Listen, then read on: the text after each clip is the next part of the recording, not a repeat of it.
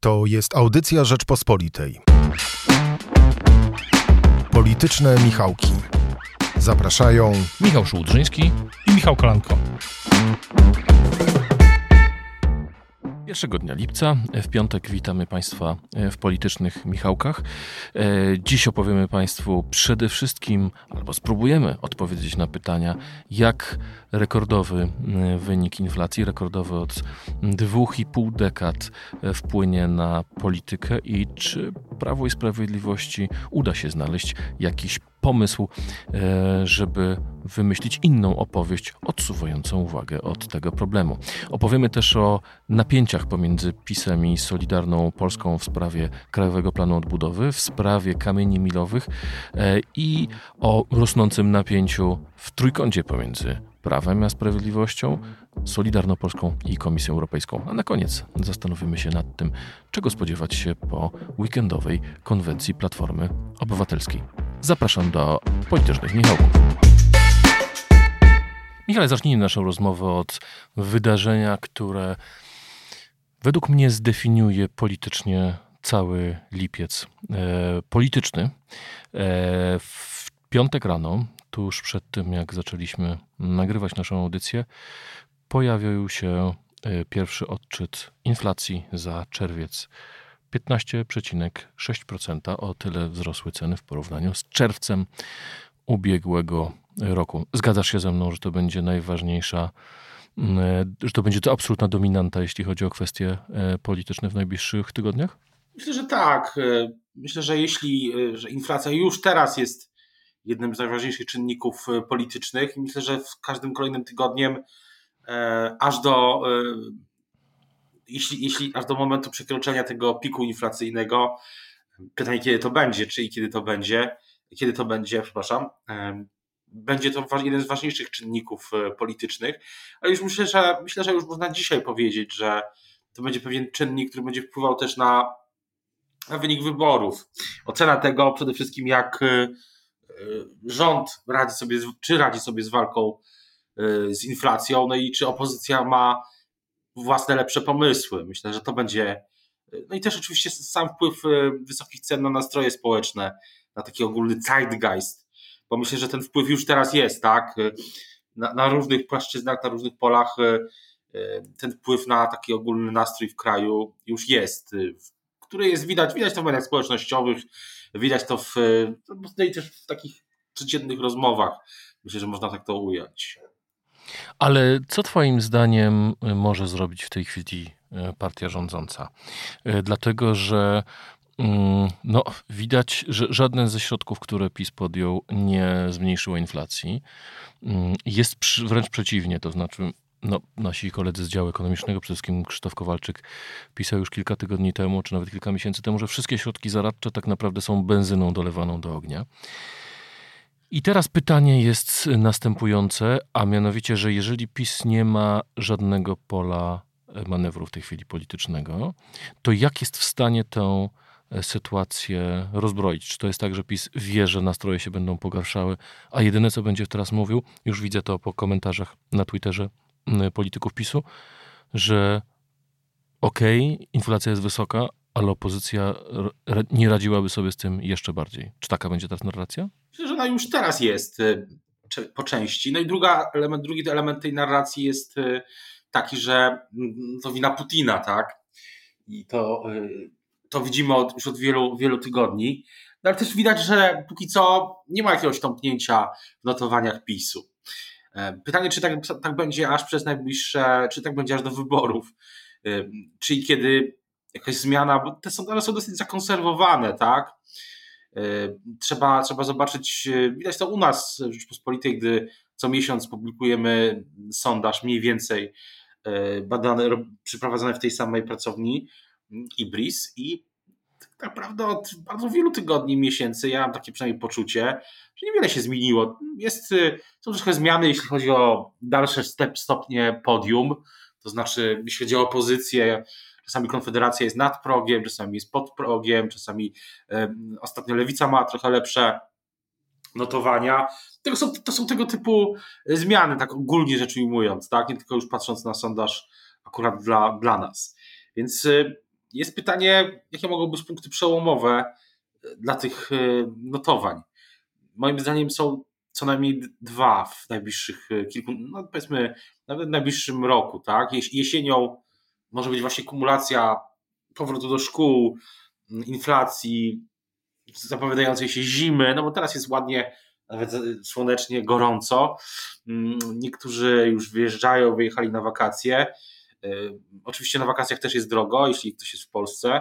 Mm, natomiast y, ten powrót do szkół to może być taki pierwszy moment jakiegoś prze, jakiejś zmiany. Druga, drugi moment, no to wtedy i tu, dużo bardziej trzeba wybiec w przyszłość, to, to jest moment, kiedy jeśli byłby jakieś, byłoby jakieś porozumienie w ramach opozycji, e, no, które wymusiłoby oczywiście zmianę tej, e, no, zmianę w sondażach w tym sensie, że byłyby inne bloki e, liczone do nich, jeśli powstaną, co też w sumie nie jest do końca pewne.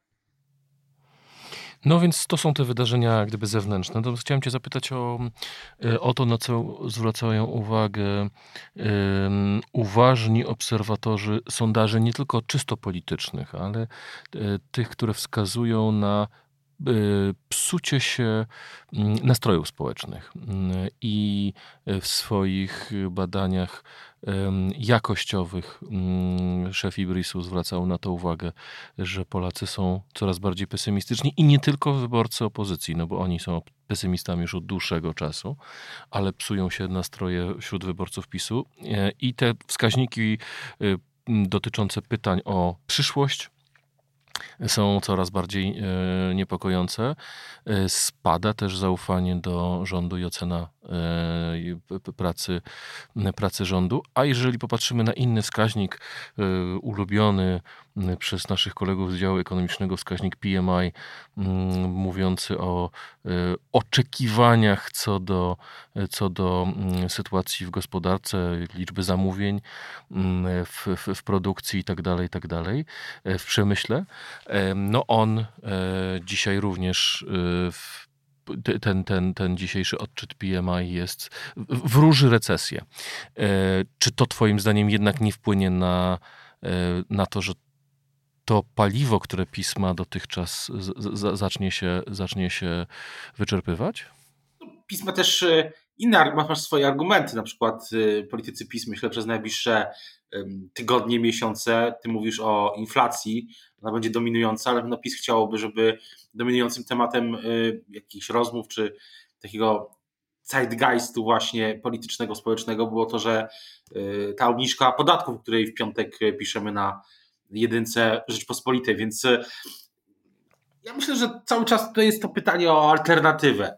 Czy, czy będzie taki moment, że wyborcy mm, niezdecydowani też ci, albo ci niegłosujący w ogóle poza tymi, są poza tymi sondażami, zobaczą w którejś z tych partii, w którejś z tych bloków y, alternatywę. No, w czwartek y, zainaugurowała swoją taką wakacyjną trasę Lewica z takim hasłem Bezpieczna rodzina, mm, bardzo mocno akcentując sprawy ekonomiczne, społeczne, mieszkaniowe, edukacja, zdrowie.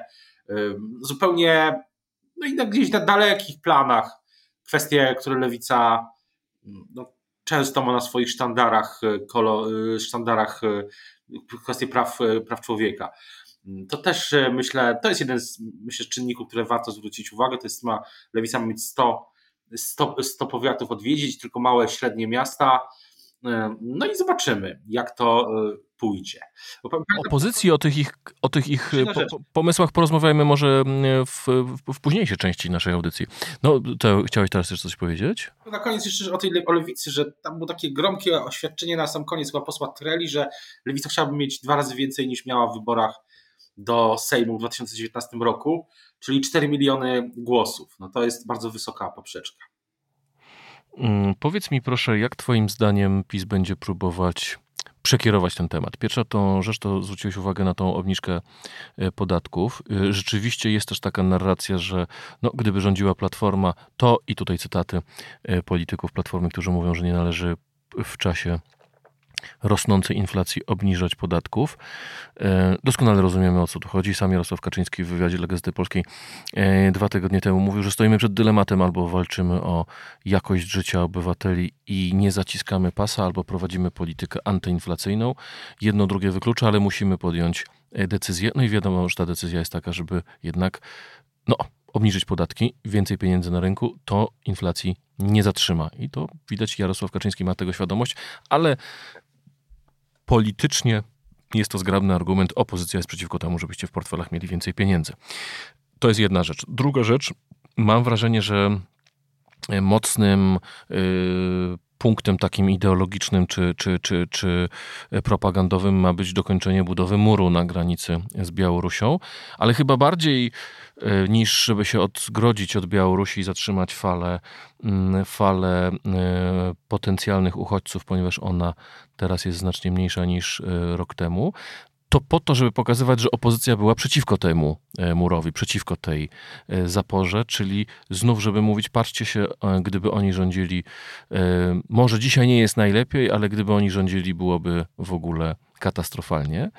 I trzecia rzecz, no to są tematy, nazwijmy to z kategorii szukamy wroga. Mm, no to wypowiedź Jarosława Kaczyńskiego z zeszłego weekendu, dwie wypowiedzi o osobach transpłciowych, to kwestie powracającej retoryki mm, antyniemieckiej. Myślisz, że które z tych rzeczy będzie leitmotivem wypowiedzi PiSu, czy to raczej będzie taka gra na wielu fortepianach i zobaczymy, y, która z nich najlepiej zadziała i najlepiej zdemobilizuje potencjalnych wyborców opozycji, bo chyba szanse na to, że tą swoją retoryką PiS przekona wyborców e, Donalda Tuska, żeby zagłosowali na Jarosława Kaczyńskiego są zerowe. Ale może obrzydzić Donalda Tuska w taki sposób, żeby wyborca opozycji uznał, że może nie warto iść głosować. Myślę, że ta demobilizacja i mobilizacja w tych ostatnich wyborach, zwłaszcza w wyborach samorządowych, przepraszam, prezydenckich w 2020 roku, no to była główna gra, tak? Zwłaszcza w drugiej turze. Kto kogo zmobilizuje, kto kogo zdemobilizuje co do tej palety tych tematów, o których ty mówiłeś, to ja bym dołożył jeszcze jeden, no, taki, który y, narzuca się po, po tych wydarzeniach tego tygodnia, czyli bezpieczeństwo, zwłaszcza militarne. Y, mam wrażenie, że nie ma dnia, tutaj całkowicie mówię to jako laik, gdyby z nami był redaktor Marek Kozubal, to pewnie by nas poprawił, y, który zajmuje się w Rzeczpospolitej kwestiami szeroko pojętej obronności, że, że generalnie chyba nie ma dnia, gdyby, że minister Błaszczak, wicepremier Błaszczak nie ogłasza jakiegoś nowego przetargu kontraktu zbrojeniowego, coś nowego kupujemy i wydaje się, że... Tak to zamówienie na śmigłowce. Śmigłowce będą i tak wydaje się, że ta, ta karuzela tych zamówień się kręci. Mówię to tylko z punktu widzenia politycznego, bo nie ma żadnych wątpliwości, że dzisiaj no, wzmacnianie armii no, to jest kierunek e, no, dosyć oczywisty. Natomiast e, tutaj PiS ma, też ten mur, o którym wspomniałeś i oczywiście ten, można się zastanawiać nad, można się zastanawiać nad jednym przede wszystkim, czy opozycja mogła się wobec tego muru ustawić jakoś inaczej. I czy to w ogóle, bo rzeczywiście PiS będzie przypominał przez najbliższe miesiące i pewnie lata te wszystkie wypowiedzi. No i ten główny leitmotyw jest taki, że no nie można ufać ludziom, którzy się ciągle mylą. Tak powiedział premier Morawiecki w tym tygodniu. Ja, ja cały czas mam wrażenie, że poza y, tym, tą kwestią bezpieczeństwa ogólnego, no też dyskontowanie polityczne ważnych i tutaj absolutnie, żeby nie było, żeby Państwo nasi słuchacze nie mieli żadnych wątpliwości, że dezawuuje, dezawuujemy tutaj sprawy bezpieczeństwa. No, widzę to pod kątem politycznym, że ten szczyt NATO też będzie wykorzystywany, jest wykorzystywany na gruncie politycznym, poza jasnymi korzyściami dla naszego bezpieczeństwa, no bardzo istotnymi dzisiaj deklaracjami, no to też będzie coś, co politycy PiS będą wykorzystywać. Więc ja myślę, że ja myślę, że e, wszystko będzie jednocześnie. Jestem ciekaw kolejnych e, wypowiedzi czy wyjazdów prezesa Kaczyńskiego i tego przesłania, które tam będzie, bo tak jak nastąpiła pewna taktyczna pauza, tak się wydaje, w tych wyjazdach, no i e, będziemy śledzić uważnie, jakie tomy uderzy y, y, prezes Kaczyński y, ponownie, czy będzie kontynuował ten wątek, o którym wspominałeś, czyli dotyczący osób transpłciowych. Czyli rozumiem, że należy, jeżeli ktoś z naszych słuchaczy chce wiedzieć, która z tych wątków będzie najważniejszy, powinien uważnie śledzić wystąpienia Jarosława Kaczyńskiego znaczy, oczywiście one są dalszych objazdów, ponieważ on zapowiedział, że do końca roku odwiedzi wszystkie z 94 mm, okręgów e, wyborczych, które e, stworzyła, e, stworzyła Prawo i Sprawiedliwość. Partyjnych bardziej bym użył. Partyjnych, tak. Natomiast oczywiście z tym zastrzeżeniem, że ten przekaz Jarosława Kaczyńskiego, no on jest no, kierowany przede wszystkim do wyborców, na razie w tym, w tym momencie jest kierowany przy, przy, tylko do wyborców PiS. Natomiast ja uważam ogólnie, w jakimś sensie, tak może puentując naszą, tą część naszej dyskusji, że, że tej inflacji jakoś przekierować się tak w 100%, że nie da się tego e, przykryć, tak? że to jest coś, z czym e, i opozycja, ale przede wszystkim PiS, e, opozycja w sensie dyskontowania tego na własną korzyść, co próbuje robić od dawna, pokazując też swoje pomysły różne. Też, no i PiS musi to brać na klatę i nie ma tego się nie da przekierować. Nie da się tego mm, żadną strategią marketingową mm, wybić z głów wyborcom. No, tego się nie da zrobić po prostu. Ze wszystkimi tego konsekwencjami też, jeśli chodzi o wybory w przyszłym roku. Powiedziałeś, że to już na podsumowanie pierwszej części, a więc przejdźmy do drugiej. Michał, teraz chciałem zapytać o samą sytuację wewnętrzną w koalicji.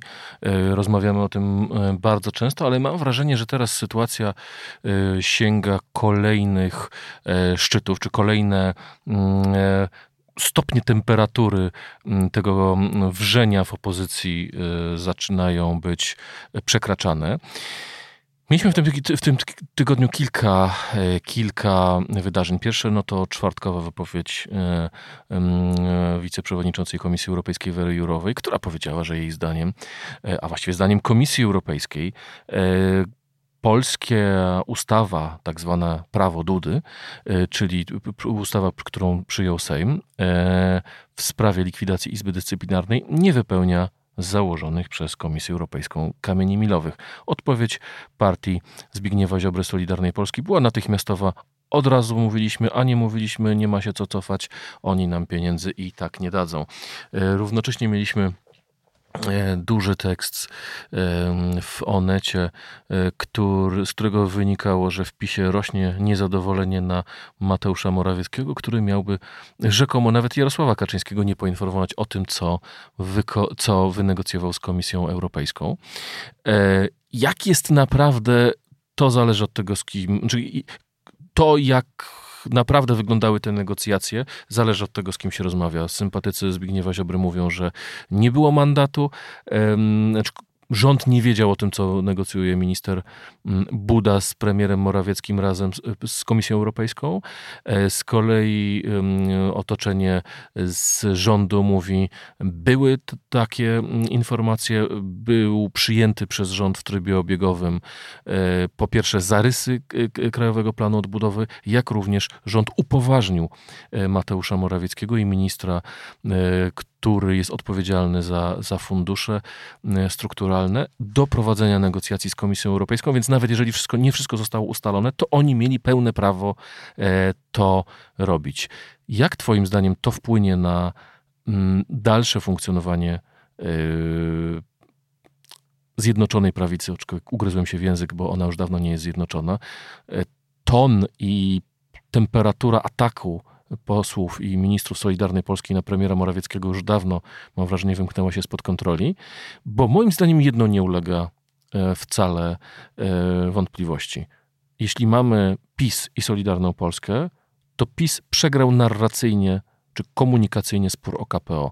To Solidarna Polska narzuciła myślenie na ten temat. To są rzeczy złe, nawet Marek Suski w jednym z wywiadów mówił, że przecież to e, są jakieś wymysły opozycji, a potem e, sam się musiał ugryźć w język, że jednak to jest rzeczywista zawartość e, Krajowego Planu odbudowy i ta narracja, że rząd zgodził się na różne niekorzystne dla Polaków rzeczy, zaczęła dominować, która często jest oparta na manipulacjach. Dam tutaj przykład. Przepraszam, to się rozgadałem, ale to kwestia podniesienia wieku emerytalnego. W Krajowym Planie Odbudowy, w w e, kamieniach milowych czytamy o tym, że Polska zobowiązuje się do tego, żeby efektywny wiek emerytalny podnieść, to znaczy zachęcić ludzi, żeby pracowali po osiągnięciu wieku emerytalnego, a nie, jak twierdzi Zbigniew Ziobro, rząd polski nie zgodził się na to, żeby ustawowo wiek emerytalny podnieść. Różnica bardzo istotna, ale przekaz propagandowy e, Solidarnej Polski właściwie się całkowicie tutaj utrwalił. No, tak, ale z drugiej strony jest tu bardzo wiele wątków. Jeden wątek dotyczy samego Marka Suskiego, który rzeczywiście nawet w jednym z, tak jak wspominałeś w radiu, to chyba było w Radiu Plus naszego kolegi Jacka Prusinowskiego, no bardzo ostro e, wypowiadał się e, o tym Krajowym Planie Odbudowy, o tych kamieniach, kamieniach milowych, tak? twierdził w zasadzie, że Unia Europejska, nie w zasadzie po prostu wprost e, powiedział, że Unia Europejska postępuje z Polską jak Stalin. Tak? I to była wypowiedź nie nieoficjalna, tylko on, on the record.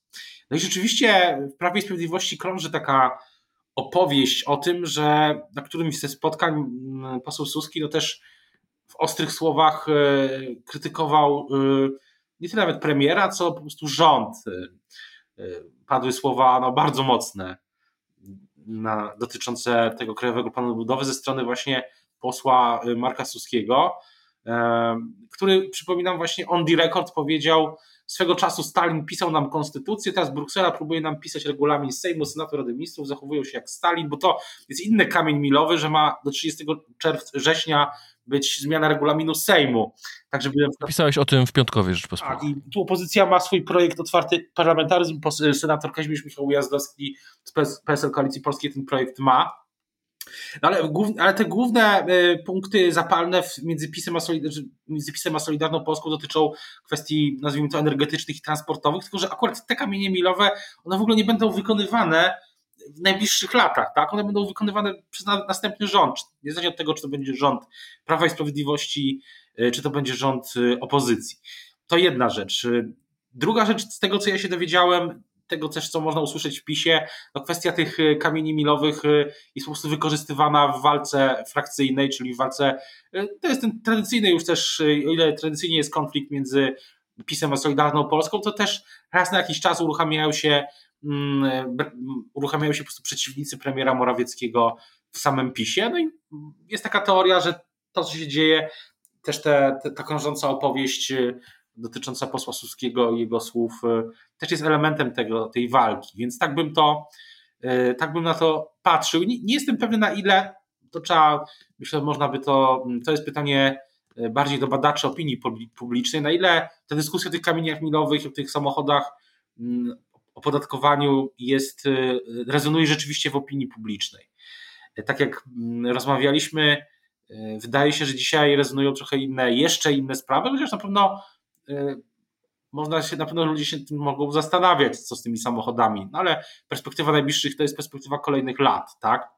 No właśnie, bo ten, ten spór doszedł do takiego poziomu, że jeden z, ja zresztą cytuję tą wypowiedź dzisiaj w moim tekście w Rzeczpospolitej.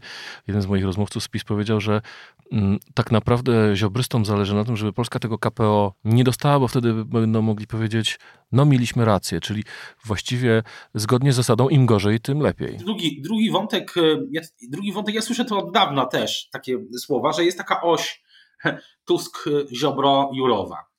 Że różne oczywiście motywacje, ale cel jest ten sam, żeby Polska nie miała żadnych funduszy z KPO, które są zależne od wypełnienia tych e, kilkudziesięciu na razie kamieni milowych. Część z nich zresztą, e, rząd twierdzi, że część z nich została już zrealizowana. To są kamienie milowe głównie z takiego komponentu, z tak komponentu F.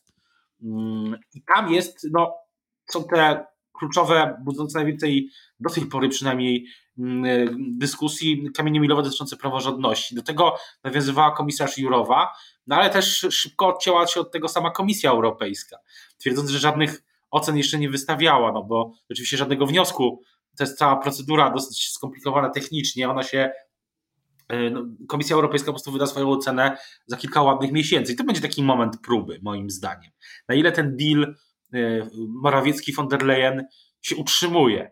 Bo to, że, on, że na przykład pani komisarz Jurowa chce go wysadzić w powietrze, no to chyba jest całkiem już dzisiaj jasne. Mm, zwłaszcza, że. Wiemy zresztą, że pani, pani Jurowa była przeciwna umowie pomiędzy Polską a Komisją Europejską, którą forsowała właśnie Ursula von der Leyen. Zdecydowanie tak. I tak samo zresztą wiele innych osób w Komisji Europejskiej. No i tutaj to jest moim zdaniem moment próby nadchodzi, ale to nie będzie jeszcze ten tydzień ani następny. Tak samo też zresztą ten konflikt i frakcyjny, o którym mówiliśmy, i ten konflikt między PiSem a Solidarną Polską, czy spór tożsamościowy, on będzie też trwał co najmniej nawet do, w trakcie wyborów, w trakcie kampanii wyborczej, już tej ścisłej fazy, też będzie, no bo jeśli PiS będzie razem na, czy inaczej, jeśli Solidarna Polska będzie na listach z PiSem, no to politycy PiSu będą chcieli się jakoś odróżnić, tak? No to jaki mają wybór? No nie pójdą przecież w stronę mm, centrum, tak? Umownego, nazwijmy. To, to, to w ogóle słowo jest, e, trzeba dużym, dużym cudzysłowem e, brać. E, nie pójdą w stronę umiarkowania, tak? No to mają tylko jedną drogę. Właśnie na polu energii, transportu i, i takich, takich inicjatyw jak ta ustawa o zaostrzeniu penalizacji kar za drwiny z religii, z kościoła i związków wyznaniowych. To wszystko będzie, moim zdaniem, się intensyfikowało przez najbliższe miesiące i lata, aż do, aż do wyborów w 2023 roku jesienią. Ale to, co powiedziałeś o tym, że e, co powiedziałeś przed chwilą, uważam, że jest dobrym podsumowaniem tej części naszej rozmowy, a mianowicie, że przesilenie w trójkącie PiS Solidarna Polska i Komisja Europejska jeszcze wciąż przed nami, mimo że e, wiele się już tam wydarzyło. Michale, na końcu chciałem się Ciebie zapytać o wydarzenia tego weekendu. E, Platforma Obywatelska robi dużą konwencję. Czego się powinniśmy na niej spodziewać i czego nasi słuchacze, na co nasi słuchacze powinni zwracać uwagę jako najważniejszy sygnał dotyczący wydarzeń i pomysłów opozycji? Jeśli chodzi, jeśli chodzi o Platformę Obywatelską, to ma być taki pokaz siły. Do z Platformy, z którym rozmawiałem w tym tygodniu, że będzie 5 tysięcy, nawet więcej, 7 tysięcy osób w Radomiu. To jest jedna rzecz, czyli trzeba zwracać uwagę na to, jak na oprawę, czy rzeczywiście Platformie się to wszystko uda. Ta mobilizacja w strukturach Platformy jest, z tego co słyszałem, wysoka, no i tam każdy liczy, ile osób jeszcze przywiezie kolejnym autokarem w tym tygodniu. No nie tylko w tym, ale ostatnie tygodnie na tym struktury Platformy się na tym skupiały. No ale po coś te struktury są, tak? No, to jest jedna rzecz. Druga, czy to jest jasne, że Platforma mając no, zaplecze w całym kraju, no, ma absolutnie y, to jest dosyć oczywiste, że będzie próbowała je wykorzystywać na różne sposoby. To jest jeden z nich. Druga rzecz, na ile Donald Tusk będzie mówił o opozycji innej, y, to znaczy o tych mniejszych, o, o lewicy, o Hołowni, o PSL-u, na ile będzie mm, zmusza, będzie znowu stawiał je pod ścianą, w tym sensie, żeby zmusić do zjednoczenia, określenia się i tak dalej, albo czy ten temat po prostu mówiąc kolokwialnie odpuści. A trzecia rzecz, no to będą i jakie będą, czy jakie będą pomysły programowe dotyczące właśnie inflacji, no ale nie tylko, właśnie takiego, właśnie pomysłów dla takich miast jak Radom, czy e, takich, po których jeździ e, teraz Lewica. Bardzo Ci dziękuję. W takim razie będziemy to obserwować i w, o, podsumujemy to z pewnością e, w kolejnym odcinku Politycznych Michałków. Na dzisiaj to wszystko. Dziękujemy Państwu e, za uwagę. Dziękuję Ci, Michale. E, podziękowania dla naszego realizatora Michała Patery i Magdy Burkiewicz, która była naszym wydawcą. Zapraszamy do słuchania innych audycji Rzeczpospolitej. Do usłyszenia za tydzień. Słuchaj więcej na stronie podcasty.rp.pl. Szukaj Rzeczpospolita Audycje w serwisach streamingowych.